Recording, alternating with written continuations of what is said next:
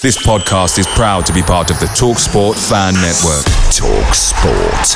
Powered by fans.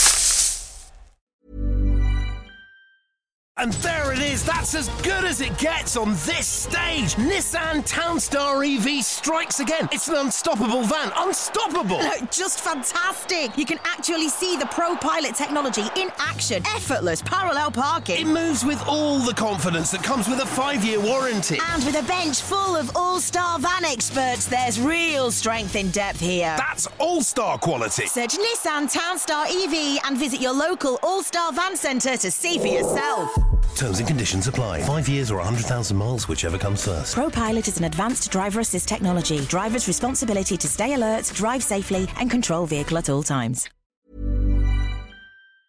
The Talksport Fan Network is proudly supported by McDelivery, bringing you the food you love. McDelivery brings a top tier lineup of food right to your door. No matter the result, you'll always be winning with McDelivery. Order now on the McDonald's app and you'll get rewards points delivered too. So that ordering today means some tasty rewards for tomorrow. Only via app at participating restaurants. 18 plus rewards registration required. Points only on menu items, delivery fee and terms apply. See McDonald's.com. Meet Allison, teammate at Truist Bank. Hi. She was born to care and she always had your back. You could say that. Like that time back in the mid 80s when she spotted Stacy Kaminsky with her new perm and a car was coming, about to hit a puddle. So Allison jumps in front of the splash just in time to protect Stacy's fresh curls. Look, I had to do it. A wet perm just doesn't work. Today, Allison's a teammate at Truist, the bank that starts with care. When you start with care, you get a different kind of bank. Learn more at truist.com slash care. Truist Bank member FDIC. This podcast is proudly in association with PitchSport Football, the app that allows you to interact with other West Ham fans, pick your starting 11, and participate in fan time videos. This app is absolutely free, so like I've done, like Ex has done, and like thousands of other West Ham fans have done, get this downloaded if you haven't already. That's PitchSport Football. You're listening to the West Ham Way podcast with Dave and Ex. Oi, oi!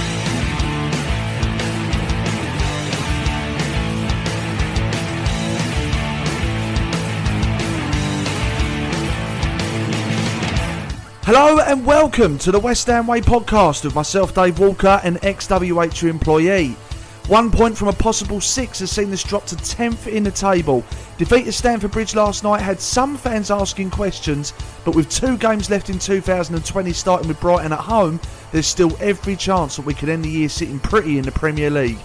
We'll be talking about all things West Ham before getting the latest news from Ex and answering questions from patrons of the West Ham Way.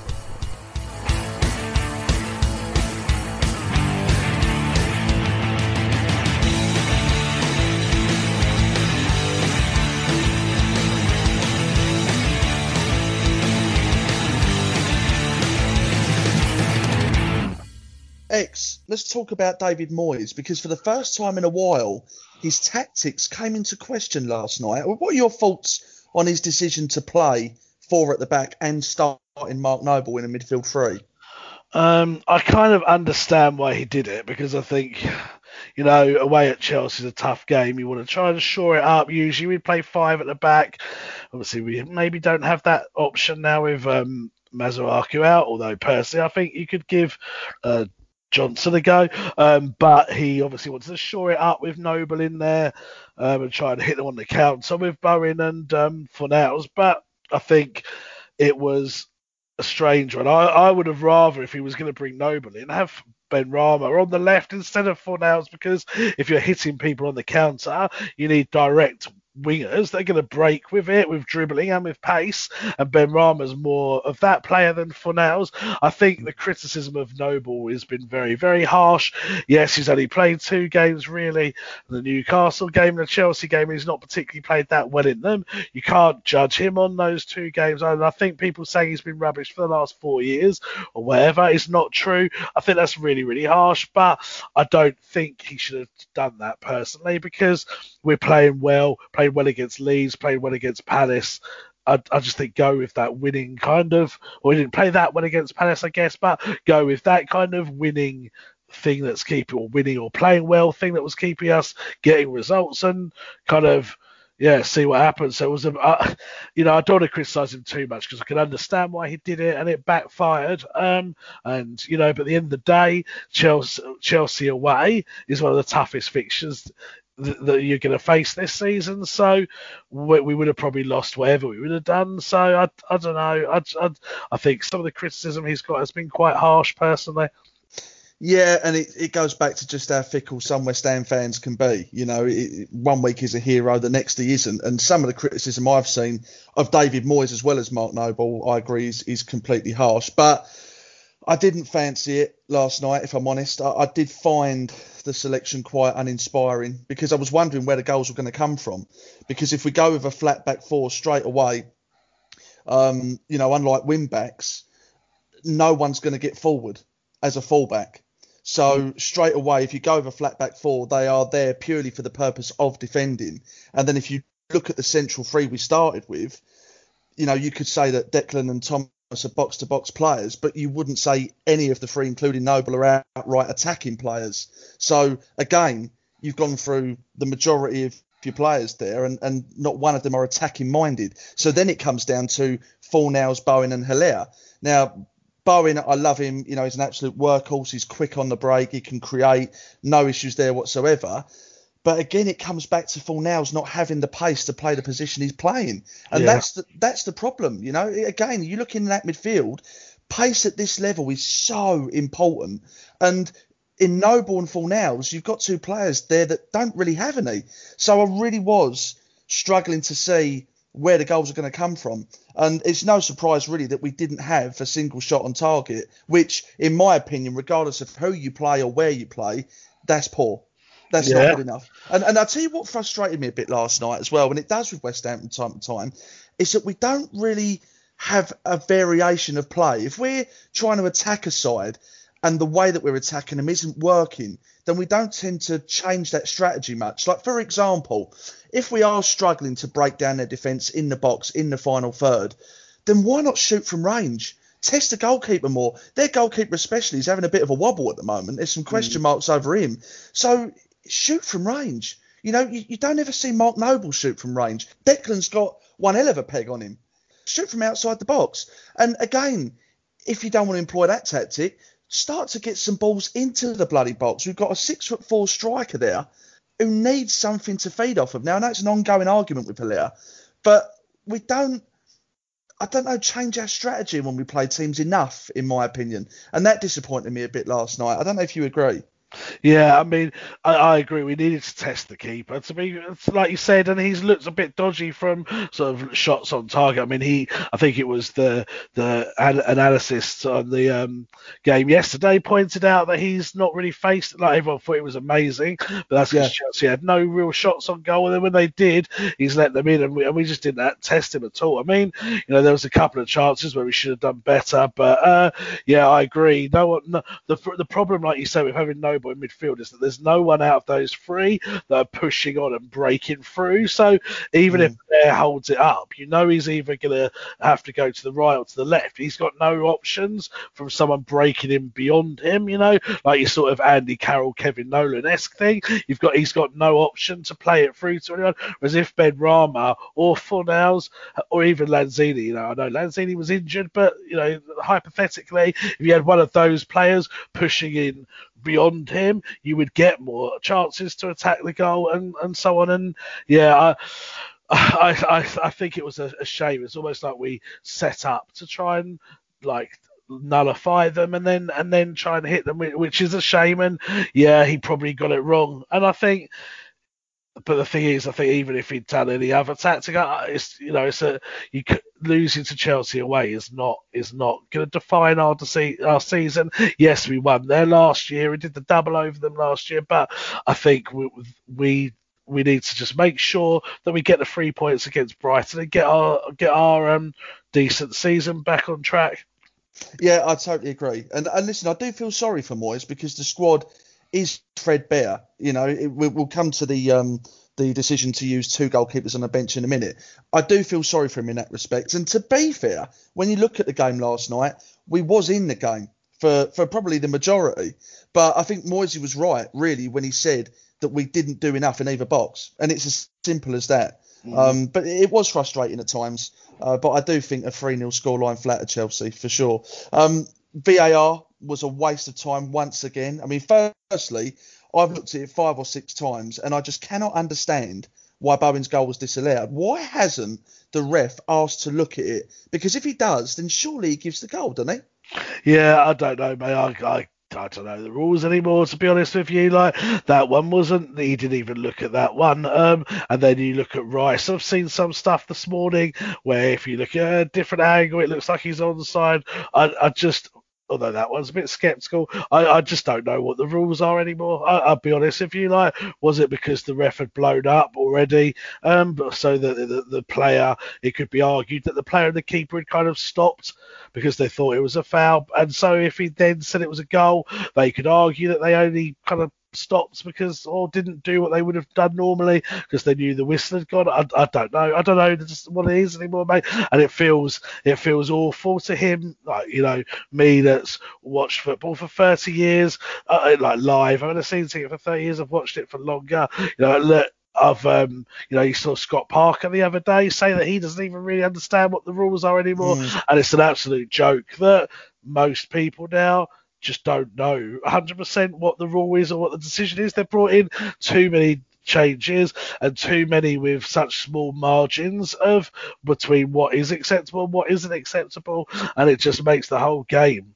far less enjoyable i mean i, I honestly don't watch much football anymore like I, I haven't i don't think from memory i've watched match of the day this season occasionally if it's the weekend with the fact that we're in lockdown and there isn't much else to do i might stick it on and it's in the background like one of the live matches and stuff but I, I genuinely just not that interested interested in it anymore apart from West Ham.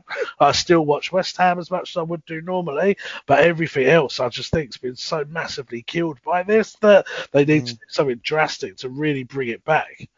Mm. Oh yeah, I couldn't agree more. I, I, cannot stand the technology, and I cannot stand the rule book, and they contradict each other at times, and it, it, just it kills the sport for me. And the biggest one that we've said on many occasions is taking that euphoria away from fans when you score a goal because you never know if it's going to be pulled back um, and it's an absolute killer. And do you know what? Looking at Chelsea's third goal for what it's worth, because the game was probably dead then anyway. I think the challenge from Pulisic on Fabianski, I've seen them given, you know. Yeah, I thought that. I thought it was a foul as well, personally, because he's he's jumped into him and he's yeah, Fabianski probably would have gone in the same direction he did anyway, but he has helped to push him that far back or that far over, and then Fabianski's not been able to get up in time to like get a second like get a second attempt in. Um, and I, I have seen them give given for fouls as well. Did he even look at that on VAR? I'm not even no, sure. I can't no, remember. No, no that's what I mean. I don't understand. I don't understand. Is it because we're West Ham? I mean, I, I don't I don't get it. It's it's so strange where some of these decisions, especially when they're so heavily contested, and the amount of investment that goes into it, and I just can't understand why they're not covering all angles. Again, I go back to the Man United game when it was kicked out of play. The, the second that ball went out of play, David Moyes is appealing. So why, A, is he not checking it, the ref or VAR? And B, if they can't check it because they don't have that line technology, why don't they have it? Because it is a part of the game. Yeah, um, drives me mad. Drives it's such a sh- it's an absolute shambles, mate, and it's really really sad because technology on the whole across other sports has massively improved it. Now I know the games are different, you know, because they maybe are not as continuous as football. So certainly things like cricket, you know, where it stops every time the bowler's bowled the ball, the batter's hit it or whatever, because they, you know, there's a period of pause. I understand that it's probably easier to implement it in those games. You know, same with American football and and stuff. But you know, like tennis, they've got it They've done it well in tennis. They, have done it well in pretty much all sports, it seems. the goal line technology, they they managed to do really well. But this whole VAR thing, maybe they did too much in one go. You know, with the goal line technology, it was just one thing, wasn't it? Um, mm, whereas mm. May, maybe they did too much in one go, and um, and they and they just weren't ready for it. They brought it in too quickly. But whatever whatever the case, they have to really sort it out because it is going to destroy the love of the game, and it's all becoming so like confused. It's just not good. No, I know, and it's supposed to to to improve the fairness of the game and add value to the game, but it's just been detrimental and it's Yeah. taking the fun away for fans. And uh, I just want it got rid of, to be honest with you. Well, well, the best Um, thing in football, mate. Sorry to interrupt. The best thing in football is that euphoric moment of scoring a goal. yeah, And there's now just such an element of doubt every time West Ham score or the opposition score. I'm thinking, oh, is it going to be disallowed? And I'm praying there's VAR when it's a goal against us, and I'm um, obviously dreading it if it's a goal for us. And it, it- you you just don't get that instant reaction anymore, that meaningfulness of a goal. You know, like the, the reason I don't like basketball, for example, is because every kind of basket doesn't really have any significance until the last like quarter or whatever it is they do in basketball because it's just because their scores are like generally like I don't know 65 62 or whatever. So you do so in basketball when they score a basket the crowd barely make a noise because they're just like oh great well done. But whereas in football a goal means so much but now it doesn't. So you're in danger of it becoming like that. Mm, Hundred percent. Uh, we started with two keepers on the bench last night. For those who might not know why, do you want to explain? Yes, mate, it was coming in my section, um, but I'm happy to take it now if you want me to. Um, but it's up to you. Um, yeah, you might as well do, mate, because it's in context of conversation, isn't it? Uh, okay, well, basically, the whole of the under the whole of the academy squad have been in isolation because of COVID tests. Now, this now this now um, well publicised mutant strain or whatever is now ta- taking its um, toll very quickly, and it seems. Well, obviously, I'm not a scientist. I'm just going on what I read in the the papers. Um, or hear on the news, but it seems that people get infected a lot quicker, and it's basically swept through the academy um, staff and players, so that when it comes to naming um, like players on the bench, like you probably would do, like you know, uh, at the moment Coventry is injured, but the likes of Coventry, Ashby, uh, Mipo is injured as well. I can't remember his surname, Onrenko or something. Um, him, uh, Ashby, did I say him? Can't remember. Um, Nathan Holland, you know, although Nathan Holland has actually been training with the first 11, um, there are a lot of players that potentially you would fill the bench with for experience. Lon- Longelo, I think that's his name. He played a game in the cup, didn't he, at left back? Did quite well. Baptiste, um, unless you know, there's a lot of them that you could have filled the squad with, but unfortunately they're in isolation. Therefore, there is no no other players. So, uh, like if you if you stick um two keepers on the bench is pretty pointless because at the end of the day, it would take a very, very bizarre twist of event, events for first um, Fabianski to be injured or sent off, then Randolph, then for you to need Martin, and for you to have not have made the the required three, the, the allowed three subs by that point. So yeah, it was all it's all basically the academy stuff. So um, yeah, that was the reason. I mean, I've got to be honest, I- I'm a bit confused by this, and I wanted to get your take on it because is there an argument to say that we don't value our academy enough? And what I mean by that is to put the entire squad into isolation as opposed to potentially giving one of them an opportunity. Sounds strange to me. I mean, why in theory could you not look at one of the top boys, give him a COVID test, and if it's negative, put him in the squad? I don't I don't understand why you just launch all of your under 23s into isolation.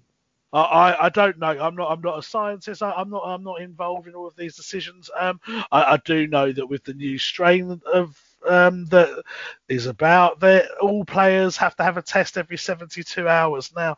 Um, so in theory they could have done that, I guess. But I think I think from what I understand is if you've been round someone that's tested positive, you have to go into isolation yourself for 10 days. And it doesn't matter if you then get a test within those 10 days that says you're negative because the symptoms may like have not uh, manifested themselves yet so that you um so that you could test negative but actually be positive um so i think if you've been around someone positive within 10 days you have to go into isolation and i think that's what happened here So what happens then if one of our players tests positive tomorrow?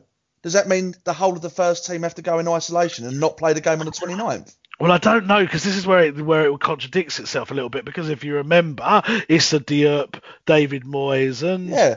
Someone else. Can't remember who it was. Uh, Yarmolenko had it. oh yeah, Yarmolenko, and sure there was someone else when Eastern Europe. Oh, um, Cullen. Um, you know, we were able to play a game then, weren't we? And that's why Moyes wasn't on the touchline for a while. So mm. I really, I really don't know, mate. With with everything like this, um, with COVID, it seems to contradict itself anyway. So I, I have, I have no real genuine knowledge of it, but I do know that's why the academy weren't supposedly available. And I do know they're all in isolation at the moment. I mean, I guess um, with with the first team as well, they they're having tests every 72 hours. So maybe the academy players aren't having it that regularly. I, I don't know. I'm I'm being very hypothetical here because I don't know. I'm guessing, but um, whatever the case, it's all very messed up. I mean, isn't it?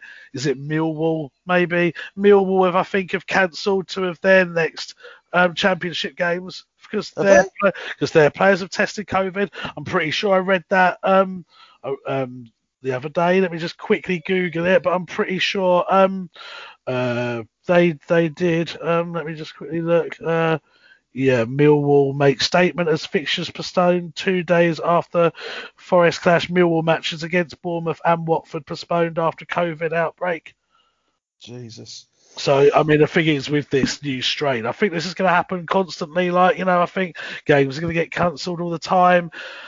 Um, it seems like fans aren't going to be allowed back in again for a while. You know, I'm in tier four now. I mean, we were talking off air how you lucky bastard seems to be in tier, tier two, even though every everywhere around you is in tier four. you know, it's, it's funny, you know. I mean, oh, I shouldn't laugh because so many people are unfortunate, but how the fuck I've managed to escape with a tier two, I don't know. I've just come back from a week weekend away. I'm going out to a restaurant tonight with the missus. I'm, I'm all right, to be honest. I can't even get out my fucking house.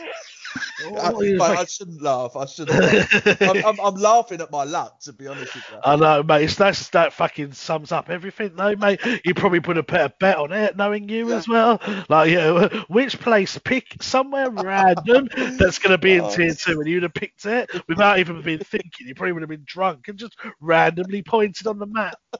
It's just ridiculous. You're like, honestly, you should do the lottery every week. You'd be by now. You'd be the only person to win it three or four times over.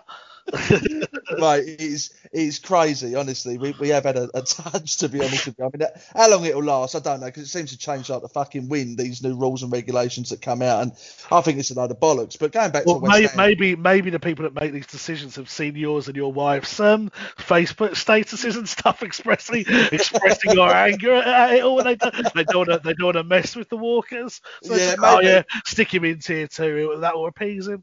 Yeah, maybe, maybe. I doubt it, but maybe. um, now, going back to West Ham, mate, I, I, do, I do find that strange. I do find it strange and confusing because, I mean, there's players there that he could have picked over having a keeper on the bench. So that makes me think, well, you know, is he that fussed about some of the players in that squad? Has he missed an opportunity? Does he care? Does he think it was worth it throwing two keepers on the bench? And then I think, well, if it is a serious situation and he's just got their interests at heart, how are more games not being cancelled? Because entire squads could be wiped out with this. But then you showed me the example of, of Millwall, and then maybe that is the case. Maybe we're going to see that more and more.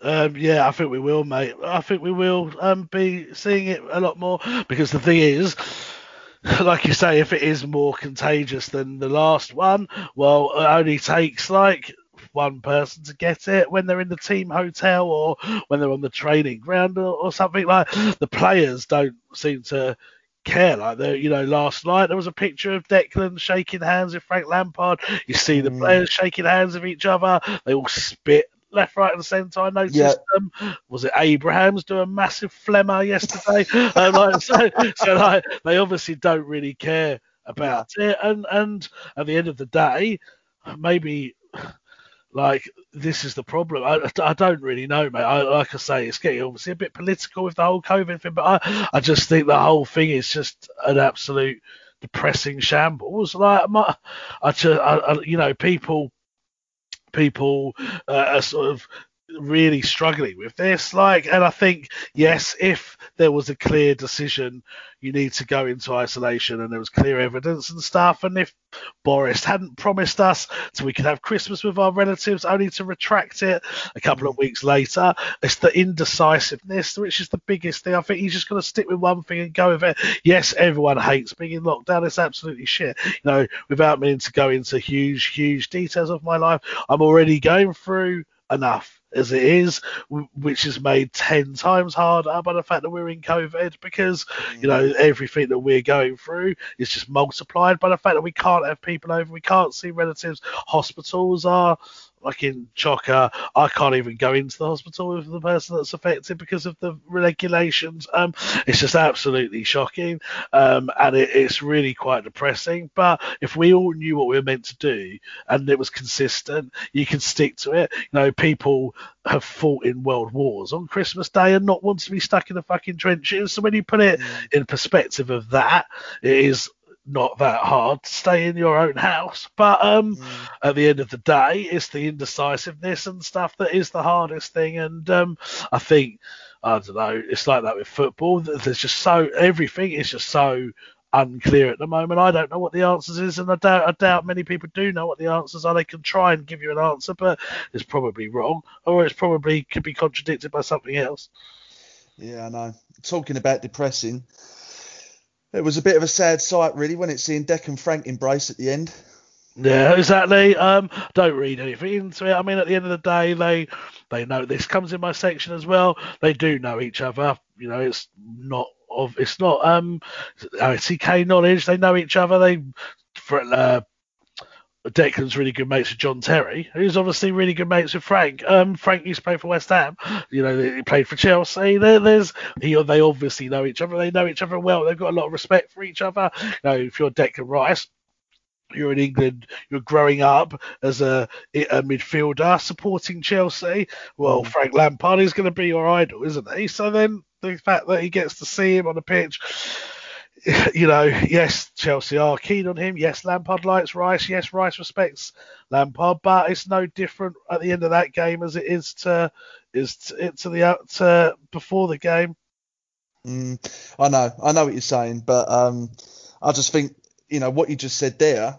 And this isn't ITK stuff. This is just opinions. There's bound to have been so many phone calls between the two of them, there? Like, as yeah. in actual tapping up. I mean, it, it must have happened because it happens all the time in football, and you just would have loved to be a fly on the wall on those conversations and seen what's been discussed and even what's been agreed. Dare I say? Um, but it's it's sad because with Dec, you just see him get better and better and better and better and better, and just be so important to everything West Ham does. You know, if I was to name an all-time West Ham 11 based on my time going there, Deck has to be in there. That's how good he is. And I just, it's it's always tinged with sadness when I see how well he does for West Ham because I know it's not going to be forever. He's going to go. He's not going to be at West Ham long term, is he? Um, probably not. No, I mean at the end of the day, he's still only 21. Even if he stays with us another two or three years, he'll still be 24. Plenty of time to go and win things mm. elsewhere. The question is, how long are we going to be able to keep him for? If we can build on this season or even achieve something this season, you know, had we beaten Chelsea yesterday, we'd have been right up there. We really would in the in the high parts of the league. Looking at the likes of Liverpool and Man City and Tottenham and so on, rather than looking at Sheffield United and so on. Um, but uh, at the end of the day, we, he's too good for West Ham. It's it's that's just factual. Like too good. Uh, dare I say it? Probably too good for our owners. Too good for West Ham is maybe the wrong thing to say. Too good for our owners because if we had the right owners that would have a player like him and be doing all they can to move us on to the next level, then maybe he isn't too good for West Ham. But the bottom line is we're not going to get any better, are we? We're never going to spend any money. We may have a season where we do well and Moyes might do well for us, but we're never ever going to achieve the same as like Chelsea or Man United or Man City or whoever's in for him. The the biggest problem that we've got is that it's not even about money with Dec, I don't think, because when you look at all the connections that draw him to Chelsea, that's our Achilles heel. You know, his best mate in Mason Mount plays for Chelsea. His family are Chelsea mad. Uh, he's a Chelsea fan himself. You know, he, likes Frank Lampard, has got a good relationship with him, close to John Terry. I mean, fucking hell, how can you compete against that when you're West Ham? It's not even as if he's just money hungry, and he and he'll say to West Ham, "Well, look, all right, give us 250 grand a week, and I'll stay." I I, I think there is the emotional draw to Chelsea that's that's a, that's the problem, and uh, you know I've got everything crossed that he doesn't leave next month, and I don't think he will, but I'll be absolutely staggered if he's still a West Ham player in the summer. Yeah, yeah, the summer's going to be testing because the thing is, he'll go to the Euros if they're still on, and I think he'll smash it at the Euros. I think it'll be he'll be even more valuable then because who knows how well England will do in the Euros again. England, like anything, are very, very unpredictable. But but let's just say he does do well in the Euros. Um, his stock's going to be even higher because he would have proven that he can do it on the international stage, not just the domestic stage. And I, I you know, without meaning to sing my own praises, I said from day dot this was going to happen to Declan, and I think he's still, and I think he's will still get better and better to the point where there'd be no club that is without him being able to play for them. You know, and I'm talking the very, very, very, very best. I told you before, if he was called Declinio Ricio, I think yeah. he would be like he'd be in Barcelona or I don't know Juventus's thoughts. I think I think he would be. Like I don't I don't see that he's not able to play that in the position that he plays, defensive midfield, where yes, you know he, he hasn't got the skills maybe or the tricks to play as a as a number ten or uh, as a as a creative midfielder maybe but if you're looking for that defensive midfielder which is so crucial to so many successful teams you go through any team in history that's been successful even the most entertaining ones. You know the brazilian team of the 90s had dunga the french team of 98 had deschamps um, chelsea when they were good had makelele man united roy keane arsenal vieira barcelona have had busquets you know real madrid have had makelele you know the, they've they've always had that water carrier, so to speak. And Declan's better than a water carrier, but they've always had that player that needs to break up the attack and be that line there. And Declan's as good as anyone. So he will inevitably move on from West Ham. The sad thing is, is he loves West Ham and he he loves the club. He does love Chelsea as well, but he loves West Ham. He would never do the dirty on West Ham, but unfortunately, why why would he stay here? Yeah, I know. I know it's sad. It really is sad. Um, and I make you right with what you were saying about the owners. I think if this club were under new owners with clear, obvious ambition, the structure of the club was in place, the facilities were better, and we really had a future, then I think we'd be in with, with half a chance. But uh, I think it's a, it's definitely a case of uh, when, not if, with Deck. And it just amazes me hearing people talking about him that don't fully appreciate just how good he is. And we've covered this previously, but I mean, even last night, I'm pretty sure Gary Neville was talking about um, how restricted he is with passing. I'm, I'm watching it thinking, have you ever fucking seen Declan Rice play? And what I don't understand, right, is you look at a 21 year old Declan, and in my opinion, he's an all rounder. I think I do think he can attack. I think he's got a fantastic range of passing. Defensively, he's incredible. He can read the game. He's athletic. He's strong. He's versatile. He he is an all rounder. Now you could argue that he could add goals to his game, but what makes you laugh is when you look at someone like Declan Rice. These people always try and pick a, a, a kind of a, a, hole in him as to why he isn't the perfect all-round footballer. What I don't understand is you look at any of the top players around the world, you could pick a hole in an area where they're not an all-round player. You know, if you look at Claude Makelele, for example, you used him, and I don't remember him scoring too many goals in his career. Yet he's regarded as one of the best of all time.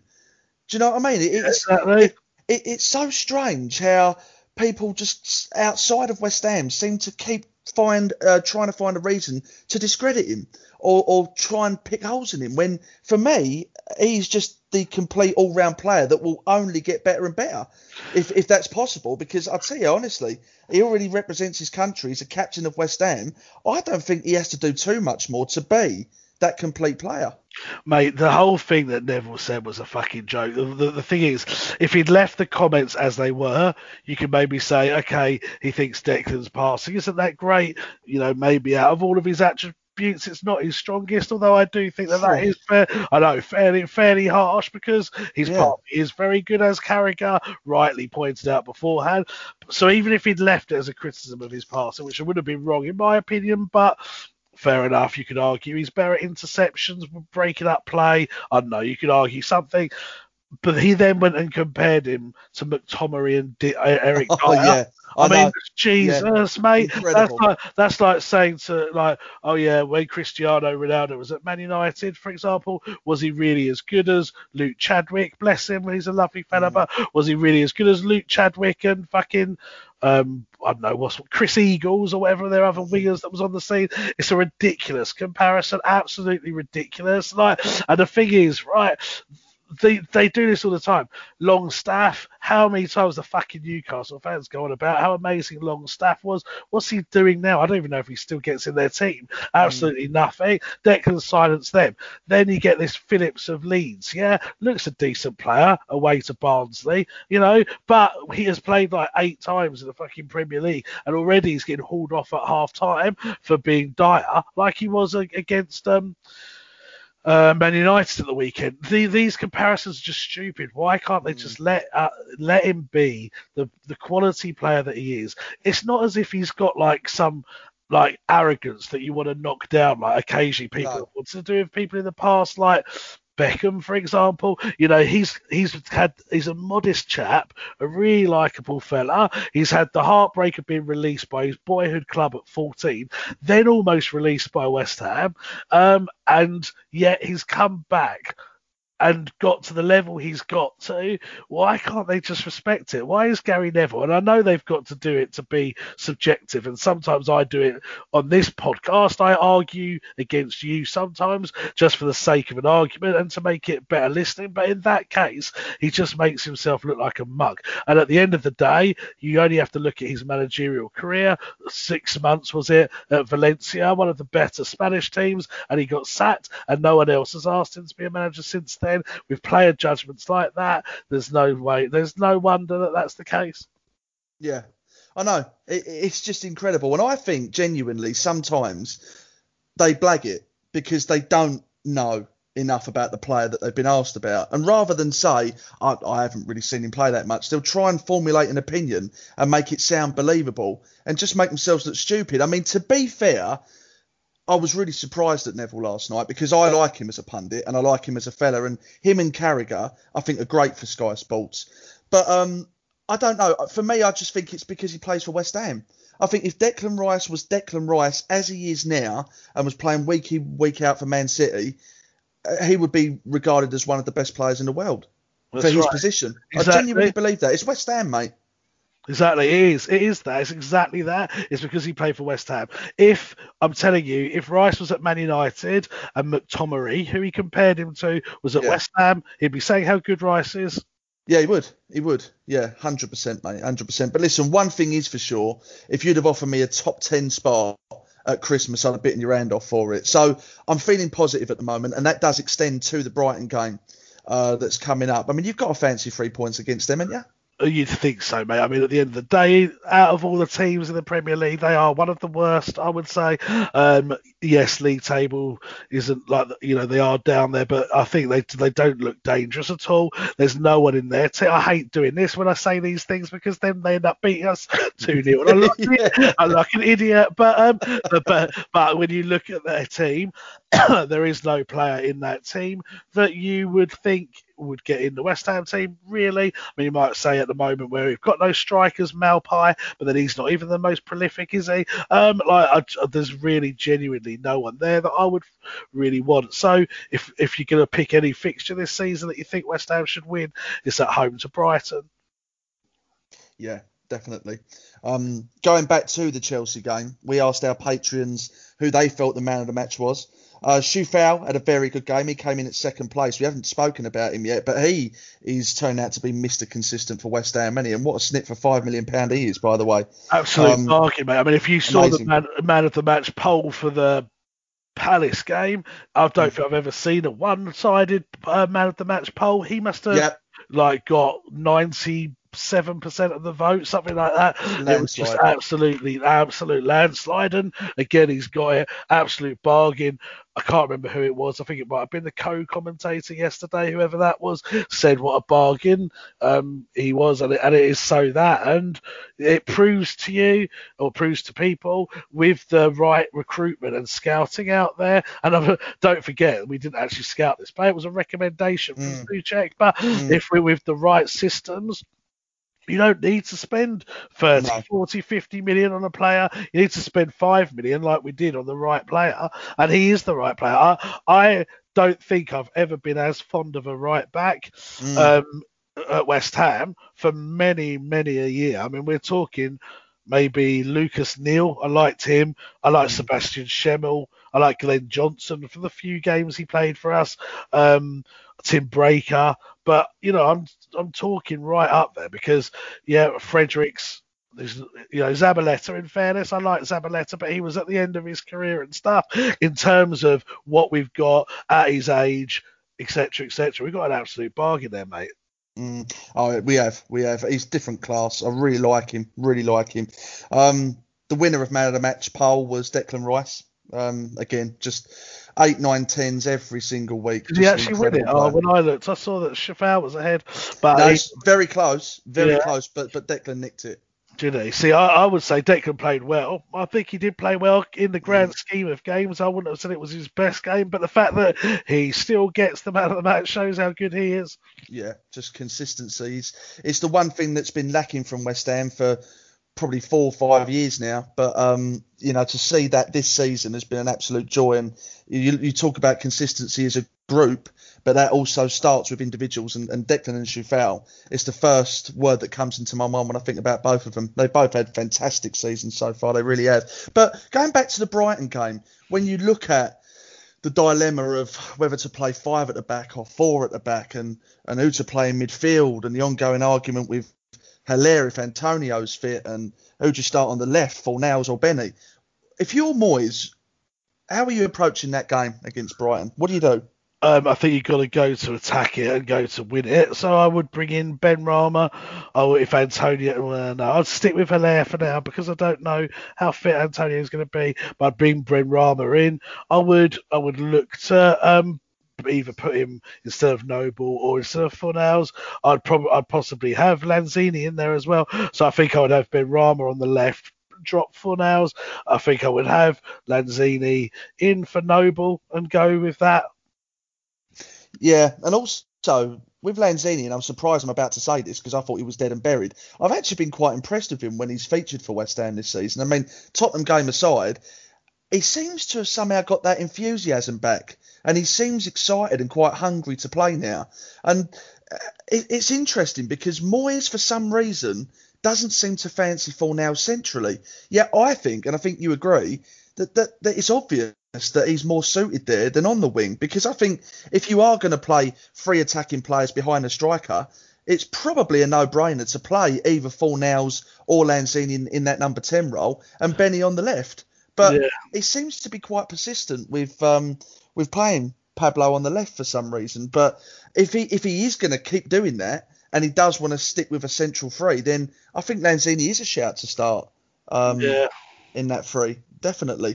Yeah. Uh, uh, uh, well, look, at this stage, I would normally ask you for your score prediction against Brighton, but I think that'd be a bit of a waste of time because when it comes to predictions, you're having a fucking nightmare at the moment. Oh, here we go, hey. the first, the first part of the season where you're actually ahead of me.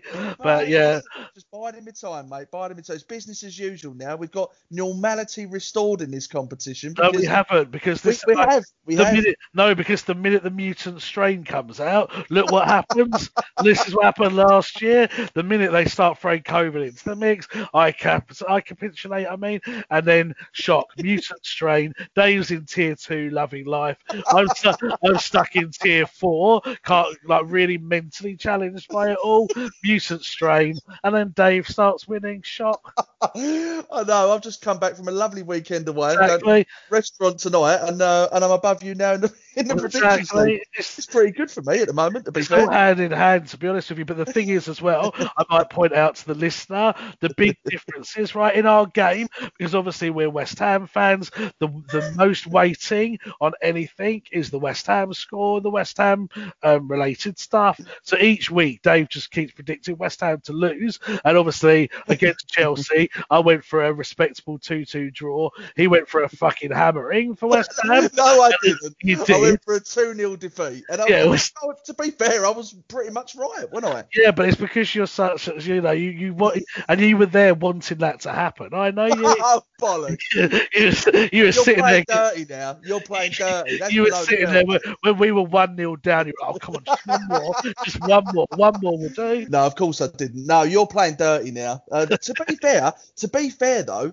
with West Ham that have constantly surprised me, that's a bit of a contradiction to what you're saying because I've called quite a few games that I expected us to lose and we actually won. Whereas you've picked up points there. Your Achilles heel is across the board predicting general football in the Premier League. I mean, you've absolutely fucking crumbled, mate. You've you've gone down like a sack of shit. Uh, I mean, look at the got- league, mate. Look at it. Look at it. It's absolute carnage at the moment. No one knows what's going on. Well, I don't know, mate. Uh, I think the Look at What? would, would, would argue with you there. What Southampton to be doing this well? Yeah, but then if you look at their form this season, I, I've I think I've predicted them to win more than they've lost because they're looking a decent side. Definitely, you've got to look at form as well. You see, Right, so Burnley beat Wolves. Okay, so we're looking at the league, yeah? You got Leicester in second place, you got Man United third, Everton fourth, Southampton seventh, Man City eighth, Villa Yeah. ninth.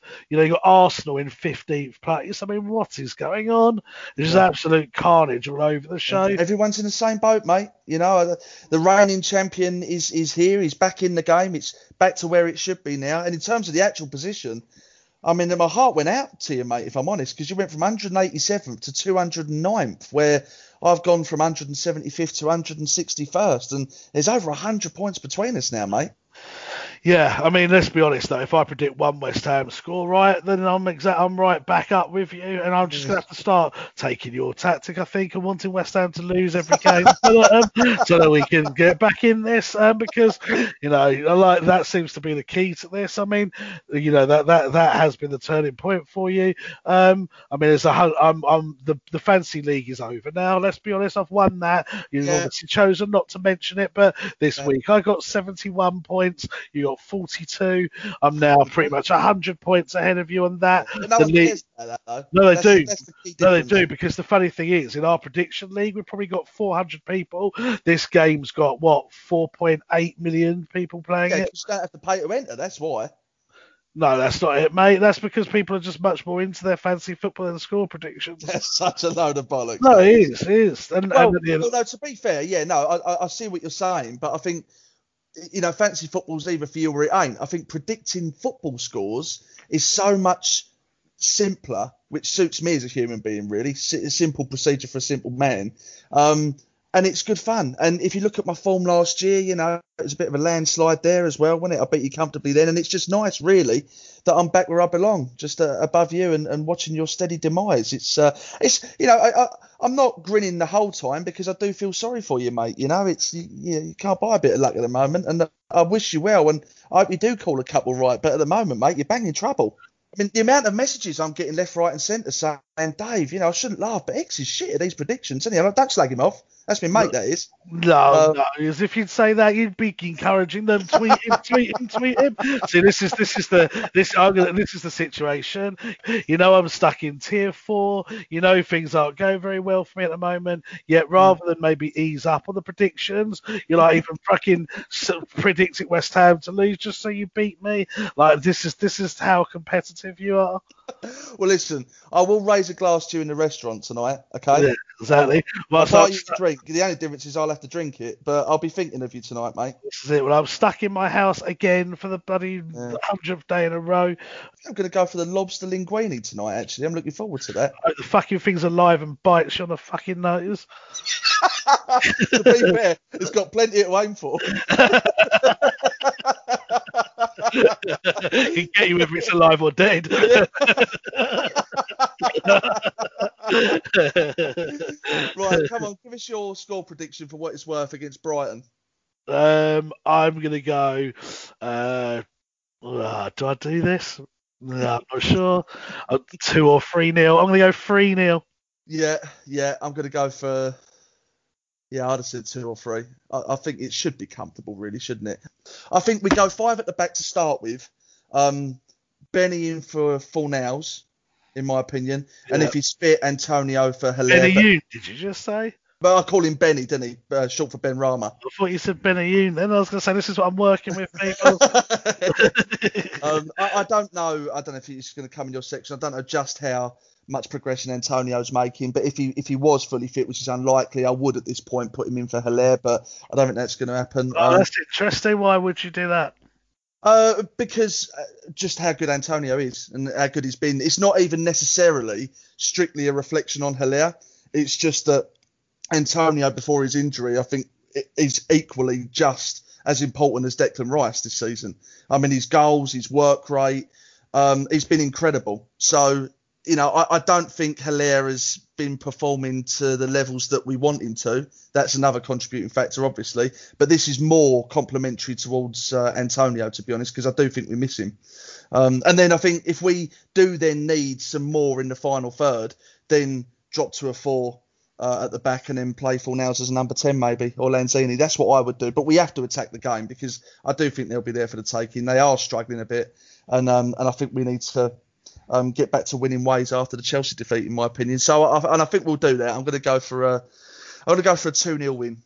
Okay, I might just copy that so that um, I get the 80 points. not a bad strategy, mate. Not a bad strategy. You've got to try something because you're banging trouble at the moment. well, I'm only, how many points behind you at places? Did you say, what, 20? Yeah, about a good hundred points, over hundred points at the moment, I think. Oh, it's nothing. It's a, it's a marathon at the end of the day. Uh, which just at the end of the day, if they could just sort this COVID stuff out and bring back normal football with crowds and stuff, then like last year when I beat you. you no, because you weren't beating me until COVID came in. That's such a load of bollocks. No, your form started to really go to go like off the Richter scale in March time. Right, listen, let's hope your information is better than your predictions. Ex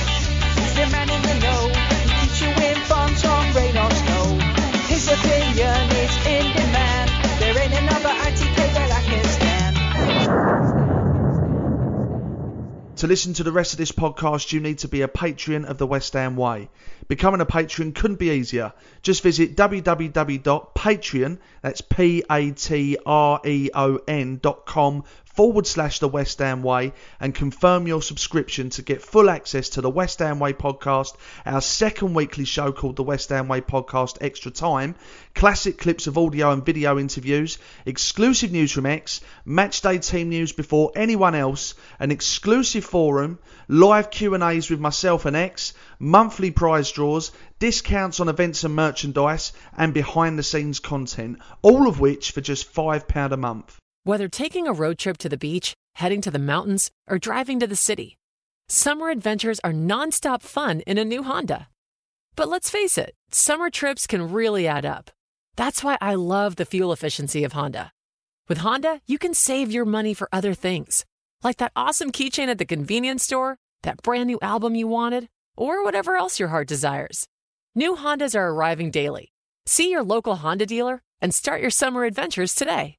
The Fair Oaks Mall Carnival is coming September 9th through the 18th. Free parking and the best rides in town. Ride the Ferris wheel, the Superman, the merry-go-round, or one of our great kiddie rides. Try the delicious funnel cakes and carnival food, or test your skill at one of the games. There is fun for the whole family. For information, amazing discounts, visit dreamlandamusements.com through September 8th. The Fair Oaks Mall Carnival, September 9th through the 18th. Don't miss it. Away days are great, but there's nothing quite like playing at home. The same goes for McDonald's. Maximize your home ground advantage with McDelivery. Order now on the McDonald's app. At participating restaurants, 18 plus serving times, delivery fee, and terms apply. See McDonald's.com. And there it is. That's as good as it gets on this stage. Nissan Townstar EV strikes again. It's an unstoppable van. Unstoppable. Look, just fantastic. You can actually see the Pro Pilot technology in action. Effortless parallel parking. It moves with all the confidence that comes with a five year warranty. And with a bench full of all star van experts, there's real strength in depth here. That's all star quality. Search Nissan Townstar EV and visit your local All Star Van Centre to see for yourself. Terms and conditions apply. Five years or 100,000 miles, whichever comes first. ProPilot is an advanced driver assist technology. Driver's responsibility to stay alert, drive safely, and control vehicle at all times. This podcast is proud to be part of the TalkSport Fan Network. Talk Sport. Powered by fans.